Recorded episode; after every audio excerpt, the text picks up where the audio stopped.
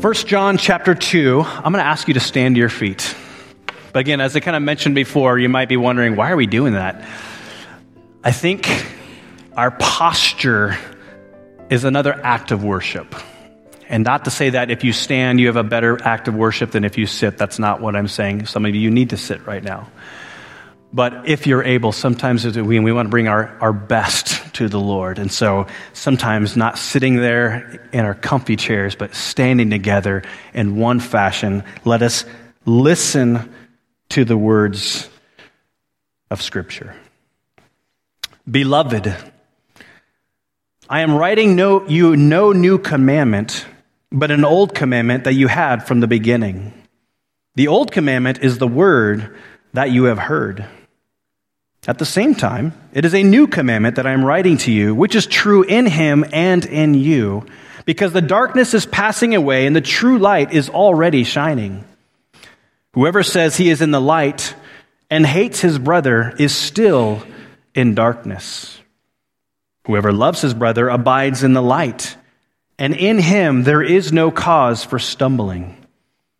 But whoever hates his brother is in the darkness and walks in darkness and does not know where he is going because the darkness has blinded his eyes. Father, right now we ask that by your Spirit you would give us a receptive heart.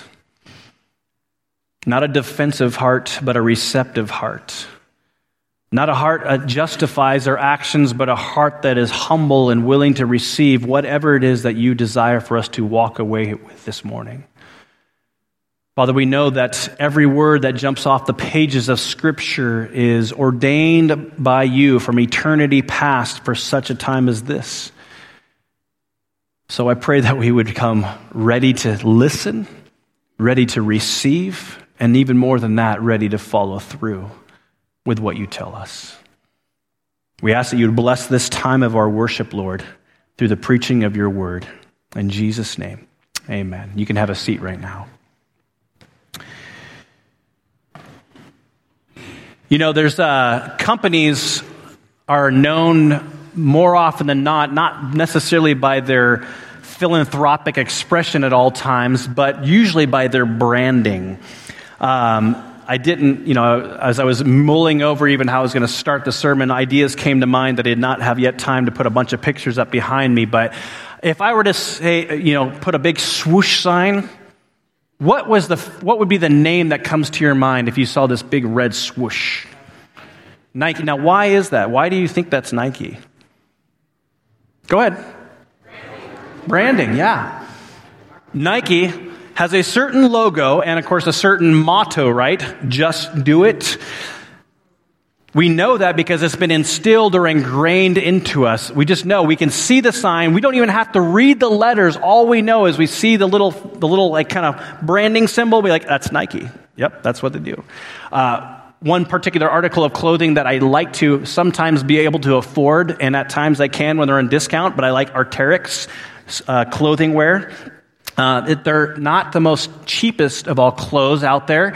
Uh, so when you get a good sale, I like to get them. But they have a, a kind of an iconic symbol of this kind of like dead skeleton of a bird, uh, kind of pointing way back, according in their mind, millions of years ago. And so, uh, but I love uh, that clothing company. But when I see that, I go like, oh, that's Arc'teryx. I don't need to see the name. I just know it because of the the particular icon that they have chosen for their brand. Some of you even uh, asked both me and my wife this, and that is how in the world do you tell your identical boys apart? And although if you're around them long enough, you, there's, there's mannerisms, there's kind of uh, just ways that they talk or even act, but there's a lot of crossover as well. But there is one particular feature that makes Jonathan set apart from his brother Matthew. Do you know what that is? It's a birthmark. It's a birthmark.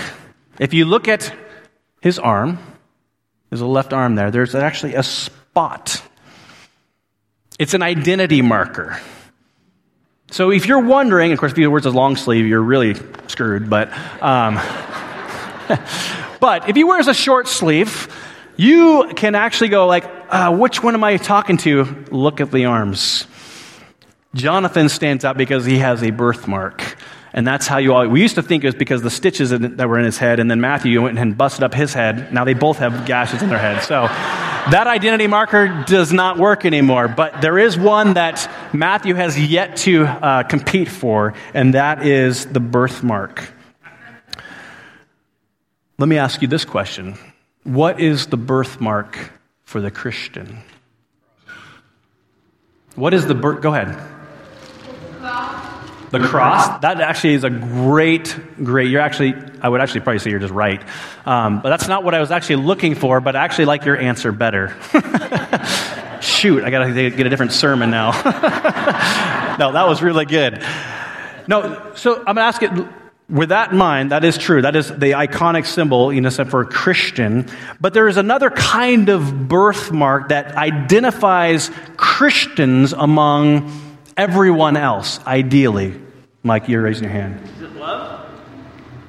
Love with a question mark or love emphatic? yes, you're right. The identity mark, the birthmark for what it means to be a Christian or a follower of Jesus Christ is love. God has established a specific mark by which his children would be recognized among the masses. The mark, and this mark would be a mark of love. Now, if you have not yet been with us up, up, until this time as we go through this letter of First John, let me just give you a quick, super brief overview or reminder of where we've come from. You might recall, if you have been with us, that John is seeking to instill a confident assurance of Christian salvation, uh, particularly to identify specific marks that are true of someone who has genuinely entered into fellowship with God the Father. And up to this point, John has given us two tests, uh, two identity markers, so to speak, that help us or assure us that we are, in fact, children of the King. The first test was a theological test. And it, that, that, theological test kind of dealt with our initial acceptance of the gospel of Jesus. In other words, do you recognize that Jesus is the only way to be reconciled with God the Father? And do you recognize that Jesus is our only solution to our sin problem? Sin separates us from God. Jesus reconciles us to God. We have to get that right. All faith, all Christian walk, all being a follower of Jesus starts at that point an acceptance of the gospel of Jesus that I am dead in my sin, but it is only Jesus Christ by God the Father that makes us alive again. That's it. But there's a second test or marker that help, that assures us of our salvation, and that is what we might, we might call the moral test. The moral test deals with the lifestyle of a person who has received the gospel of Jesus. And Shannon kind of uh, mentioned that even this, it's really a lifestyle of obedience. So, on one hand, we can profess rightly that Jesus is the only way to God, and, and we can even say, I pray the prayer, so to speak, and, and I, I believe that Jesus is my Savior. But now that you have received that, we enter into a lifestyle as well as a lifetime of obedience. Not perfect obedience, because we all fall short. And therefore, we have this amazing divine invitation to say, Come every time you fall short. Come every time you screw it up. And God is eager to forgive us. If we could just let that sink in, that God is eager to forgive us, whew, we would do well. But there's a third and final test that we're going to dive in a little bit deeper this morning and reflect on this morning for assurance of salvation. And we might call this the ethical or the, or the social test. And that is the test, as Mike rightly affirmed, the test of love. Specifically, our love for one another. Now, what's interesting about this test, it's not really a test, but we're going to call it that, is, and I, and I pray that I will be able to clearly convince you of this or show you this, is that the command to love one another is really a summation of all of God's commands.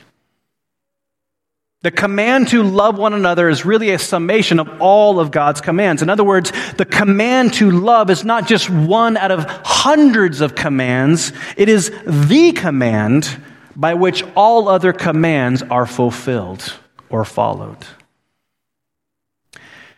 There's a, an early church tradition uh, where John the Apostle, at, in his time, he might be called John the Sage, right? He was brought out on a pallet near the end of his life.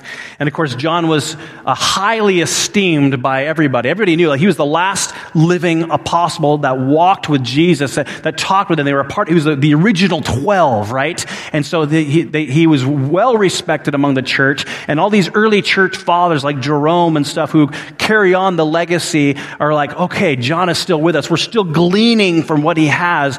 And he comes out on this pallet and he repeats the same thing over and over and over again. And what does he say over and over again? Love the brethren. Love the brethren. I can almost put myself like, visualize myself there. I'm sitting in the background. He says, Love the brethren. And he's just looking probably at every eye on him. Love the brethren. Love the brethren. Love the brethren. He goes on and on. And finally, when pressed as to why he keeps saying this, John responds, Because that is enough. The point is, if we don't get this one command right, then it doesn't matter how much you understand the rest of God's commands. It doesn't matter how much you think you've obeyed God's other commands. If you don't follow this one command, you cannot properly follow any of God's commands. And the reason for this is because all of God's commands are hinged on this one command. All of God's commands are fulfilled by following this one command to love one another. Now, you might say, prove it, Aaron. Because again, you shouldn't take my word for it. So let's see what the scriptures have to say about this one command to love the brethren. Jesus says in John 15, for example, he says, This is my commandment. Now, notice grammar is important. He doesn't say, This is one of many of my commandments that I'm giving you today. He says, This is my commandment, singular that you love one another as I have loved you. These things I command you. In verse 17, he says, I command you so that you will love one another. Paul the Apostle says something similar in his own way. He says in Colossians chapter 3, he says, Put on then as God's chosen ones, holy and beloved, compassionate hearts, kindness, humility, meekness, and patience, bearing with one another, and, if one has a complaint against another brother, forgiving each other. As the Lord has forgiven you, so also you must forgive. And above all,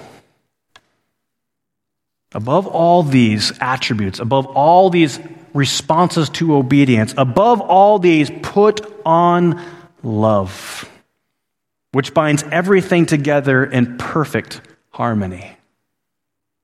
In other words, Love is what motivates our forgiveness of one another. Love is what motivates our compassion and our humility and our patience and our kindness for one another. There, it's no coincidence that on the list, when we go through Galatians chapter 5, when we did that series back uh, uh, a couple summers ago, the first on the list of the fruit of the Spirit is love. Probably the most straightforward passage, however, that we see in Scripture emphasizing the importance of love is written by the Holy Spirit through the Apostle Paul in 1 Corinthians chapter 13. 1 Corinthians chapter 13, verses 1 through 3, 3, Paul says this If I speak in the tongues of men and of angels, but have not love, I am a noisy gong or a clanging cymbal. And if I have prophetic powers and understand all mysteries and all knowledge, and, if, all, and I have, if I have all faith so as to remove mountains, but have not love, I am nothing.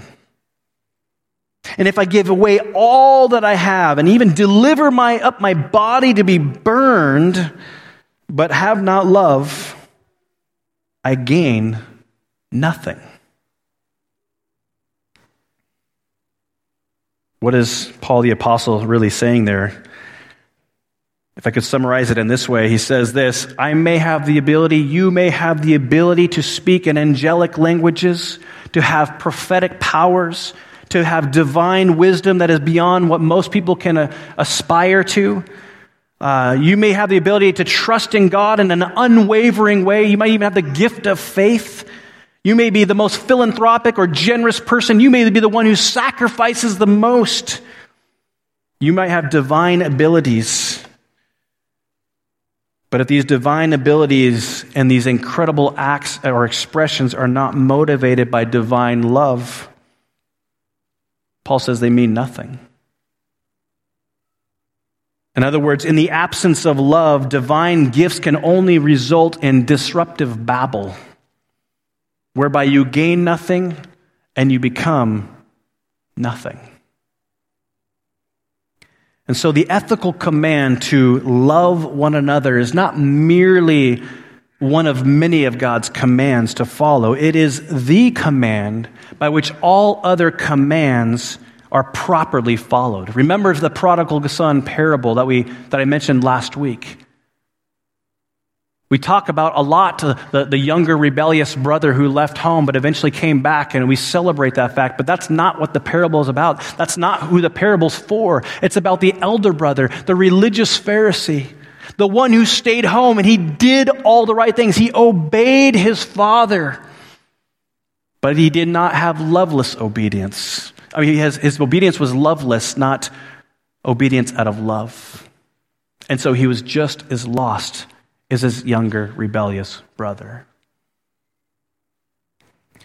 John says, Love one another and by our love for one another, we can also be assured that we are in right fellowship with God and that our salvation is secure. Now, I think an important question that we have to ask and therefore answer at this juncture is what is love? Because we can talk about love, right? And I'm not talking about that old Haddaway song, you know, what is love? You know, we won't go into that, though I can't help it to go and through my mind a little bit. I'm asking what is love because the world and our respective cultures and, and our subjective leanings have adopted and, and promoted and actually in many ways sabotaged this word love. So, what is love? Well, if you were to ask the average person on the street, perhaps, um, or even to kind of go on Google there and just maybe type that in. There's all kinds of expressions or ideas about what love is. You know, there's many, many music artists will actually sing songs about love, right? We all love the love songs, right? All we need is love, right? That's kind of to help relate to you older folk in there. So you're welcome. All we need is love. That's great, but we still don't know what love is. Or you, or you look around at people's yards sometimes, and I'm not knocking the sign necessarily, but, uh, but it is, it just makes me kind of think a little bit. Love is love. Okay, but what is it? Or if you look on, most people, you know, when you look at a kind of a, I got a minor degree in psychology, so when you look at psychology uh, uh, websites and stuff, you know, they, they, have all kinds of kind of a, a, clinical approach to love, and they'll say that love is both biology as well, as well as a result of culture. It involves intimacy and compassion and commitment, but it's really a process of evolution by which allowed us to kind of cohabitate together and, and continue on with our species. That may have some partial truth in it. Or if you learn to look at the Greek language, because again, the, the New Testament was written in Koine Greek, uh, we often, it always gets translated as love for us, but in Koine Greek, or the common Greek in Jesus' day, we see that there was multiple words for this term or word love. For example, in Greek, love could be eros, where we, where we get the word erotic, it's considered to be the romantic love. And it doesn't always mean like sexual activity or desire or anything, but, uh, but it can include that. It's the romantic, we, the, probably the way to understand it most is just the romantic love. But there's also what we call phileo love. And that is what is referred to as brotherly love. The kind of love that a friend has for another, or, uh, or a, the kind of love that a brother has for another brother. And so, if we were to contrast eros with phileo, we see that eros lovers are preoccupied with one another. But in contrast, phileo friends are preoccupied with the same things or interests.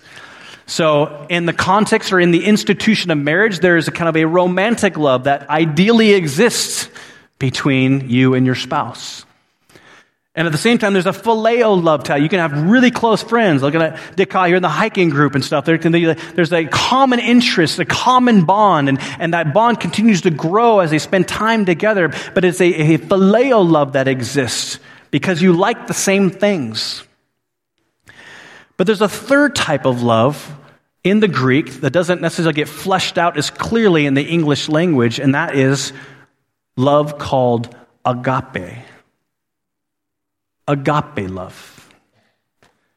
Agape love is what we might refer to or understand as unconditional love.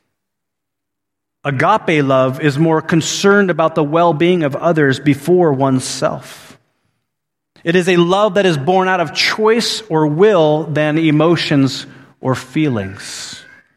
It is a commitment and a sacrifice for another person without any expectation of return.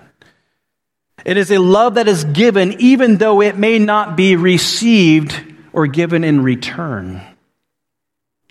Agape love is unconditional with no expectation of what is received.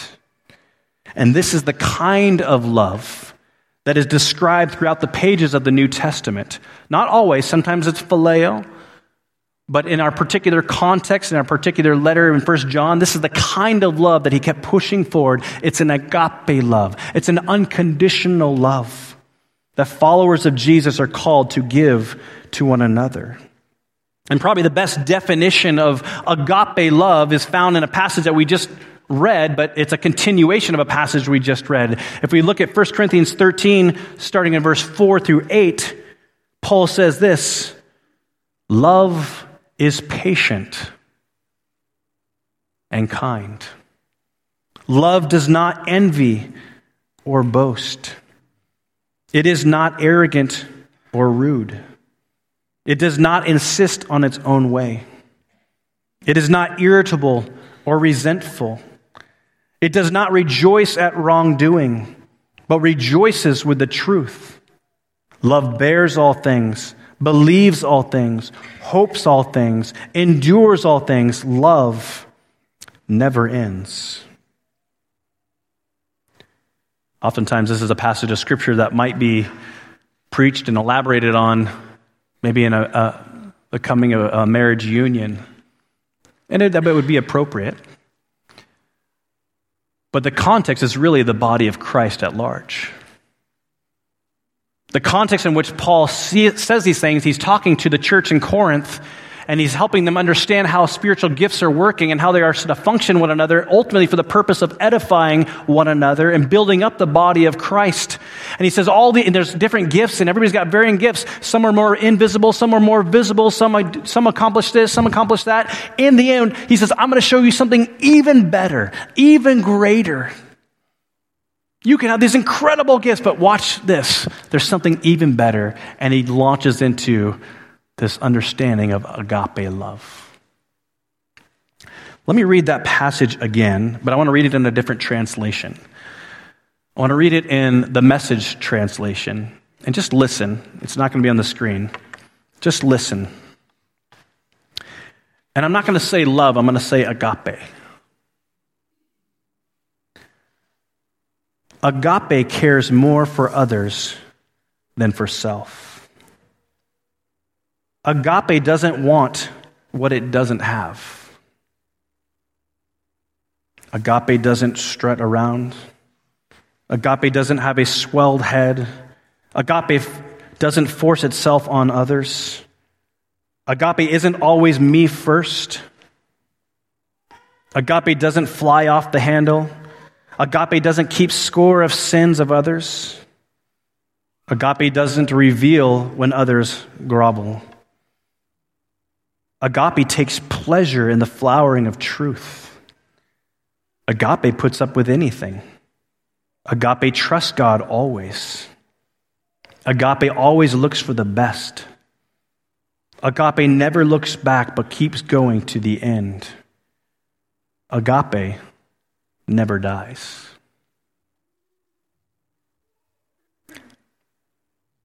Imagine, IBC family, just imagine if we were to consistently relate to our spouse, to our kids, to our grandkids, to our church members, especially the ones that really annoy us, to our coworkers, to our bosses. Imagine if we were to relate consistently like this. Can't help but wonder or ask the question how might our in the environment in our home, how might the, the spirit in our marriage, how, how might the, the, the, the, um, the place of employment that we work at potentially be changed? How might the persistent cycle of relational conflict dissolve? How might bridges of mercy and grace and reconciliation be built? The fact is, divine agape for one another is the one command by which all of God's commands are fulfilled. Now, as John goes on to say, this command to agape one another is not actually a new command, but it's an old command. He goes on to say, actually, in chapter 3, it's an old command because this is the message that you have heard from the beginning that we should love one another. And this beginning that John's making reference to is actually the very beginning because his contrasting example is that of Cain and Abel.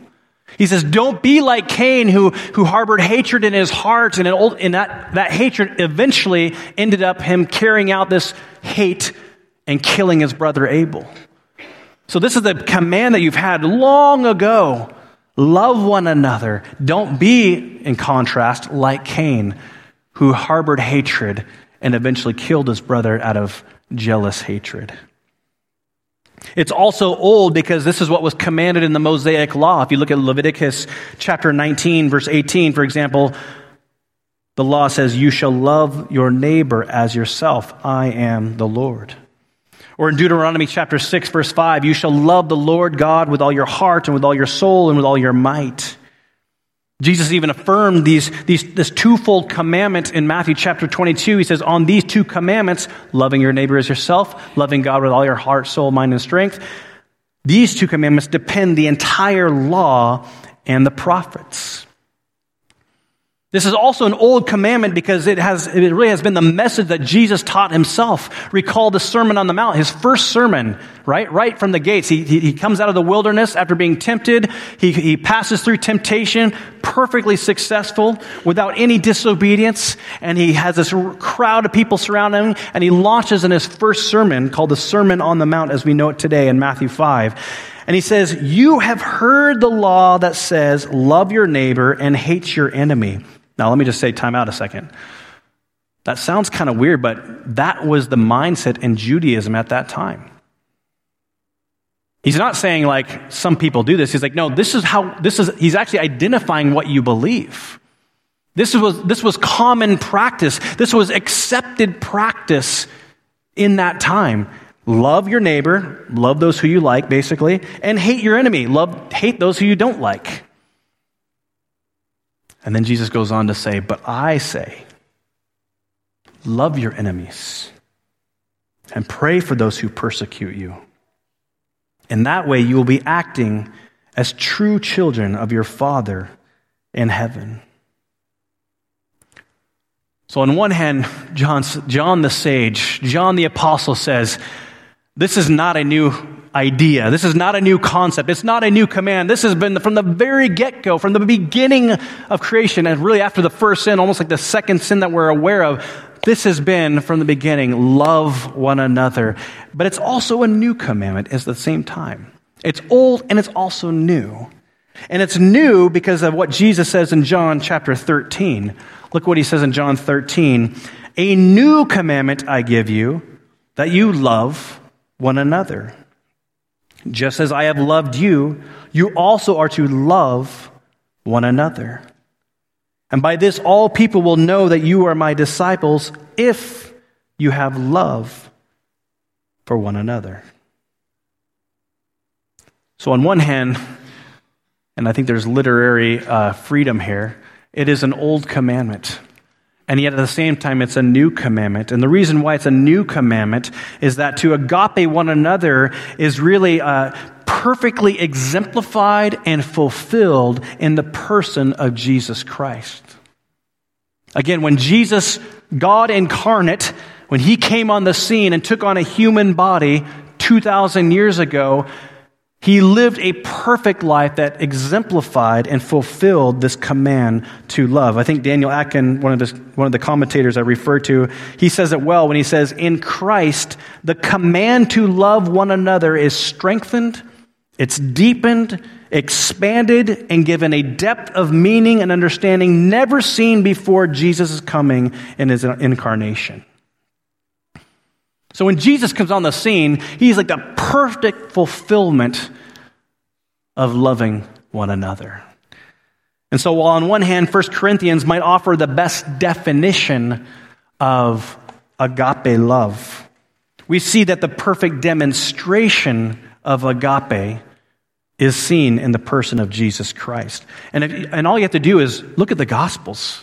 Brothers, just, just read, just pick a gospel. I know the, the student ministry is going to start, going, or is going through uh, the gospel of Mark right now. You'll observe very quickly, look how Jesus relates to people consistently. It's almost like, man, he's not like us.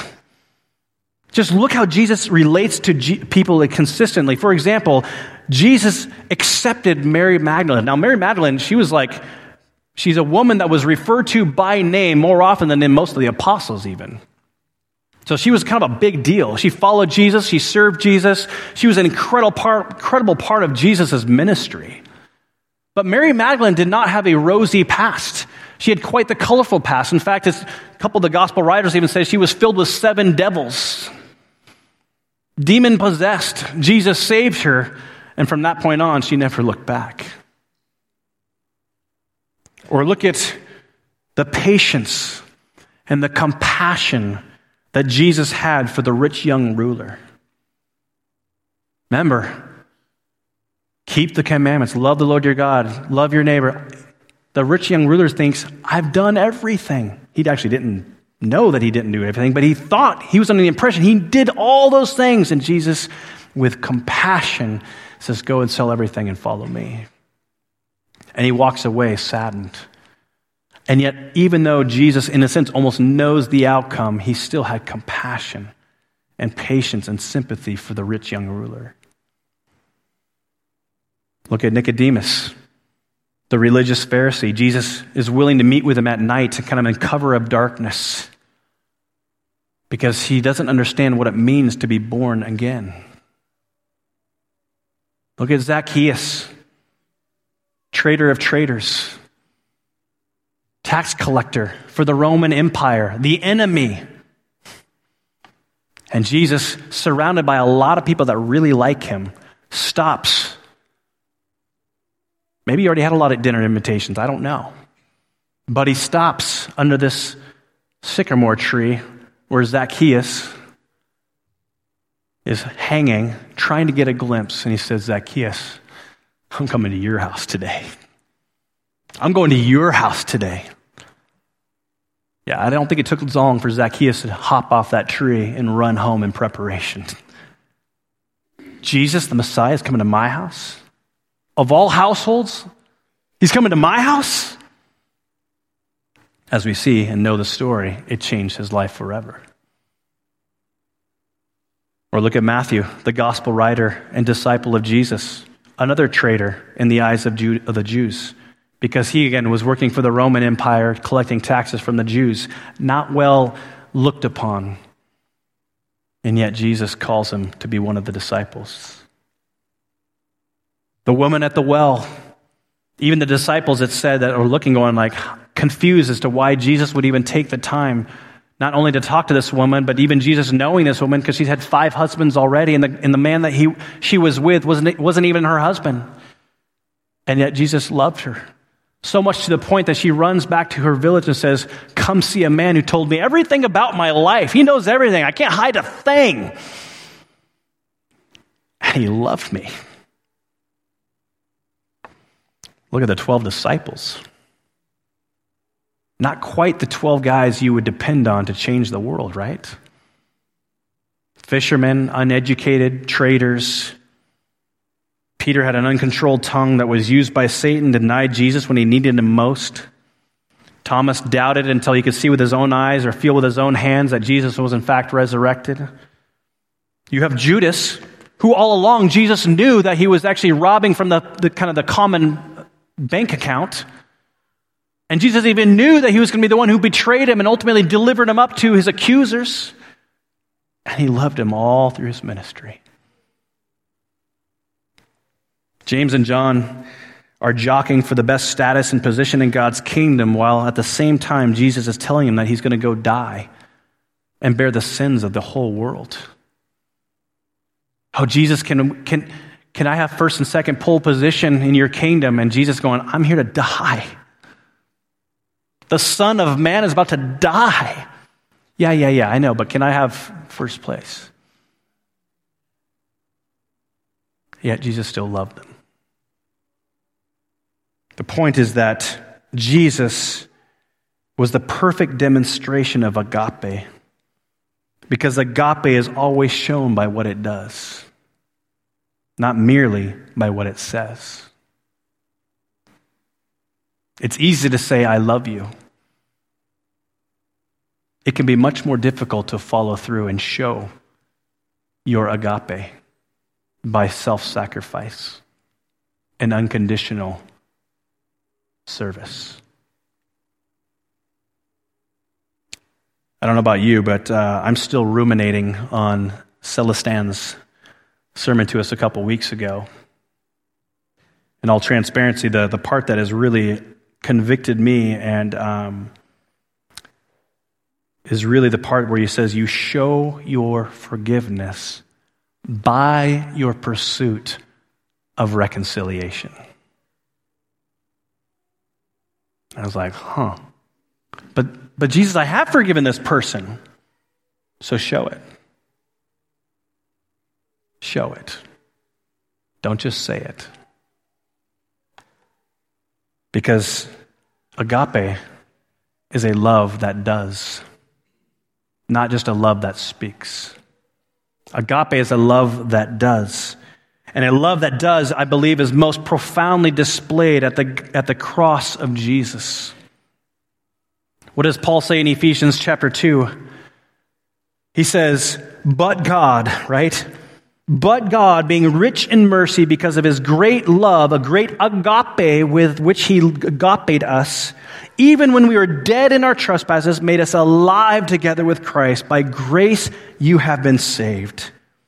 And we didn't deserve any of this. We know that, right? We, we didn't deserve one bit. But as Paul affirms in Romans 5 8, he says, But God shows his agape for us in that while we were sinners, Christ died for us. Love does, not just says. Jesus even tells us in John 15 13, he says, Greater love has no one than this, that someone laid down his life for his friends. Remember Jesus' final prayer on the cross as he hung there, merciless, alone. What was his final prayer to his Father?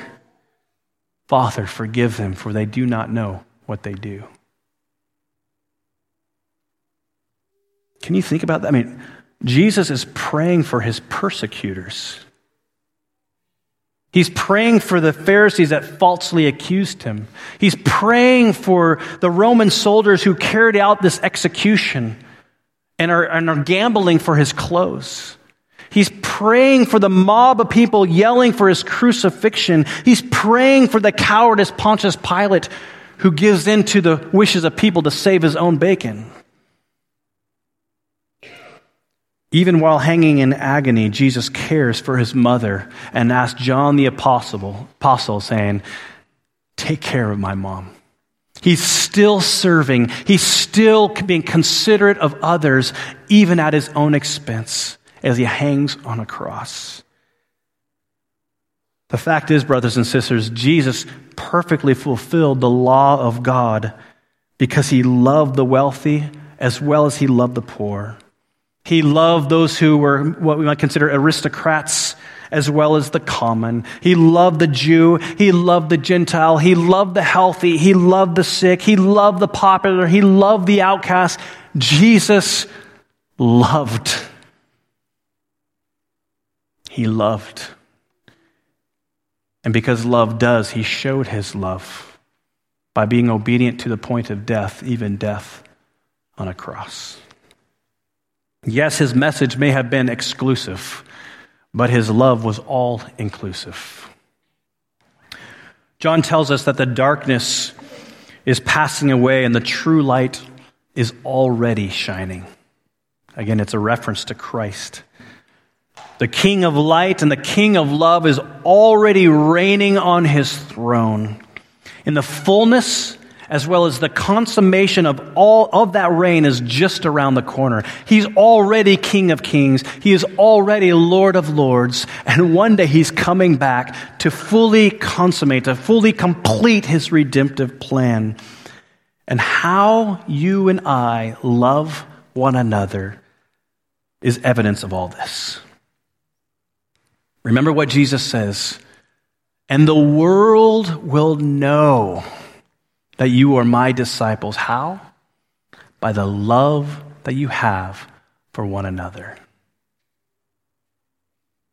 Maybe another way we could put this is our love for one another is our greatest apologetic to the truthfulness of the gospel of Jesus. We don't, we don't talk a big talk, we show a big talk. We live our message and it begins in the household of faith. We'll speak to this in more detail when we get to chapter 4, but let me just say this because it's an important point. Because at this point, you might be going, Yeah, that sounds great. But man, Aaron, I struggled. I struggle to do this. I want to be able to do this. I want to be able to agape people as I'm called to, but I'm honest, it's a little difficult In fact, maybe I failed this morning. Well, let me just say this very briefly.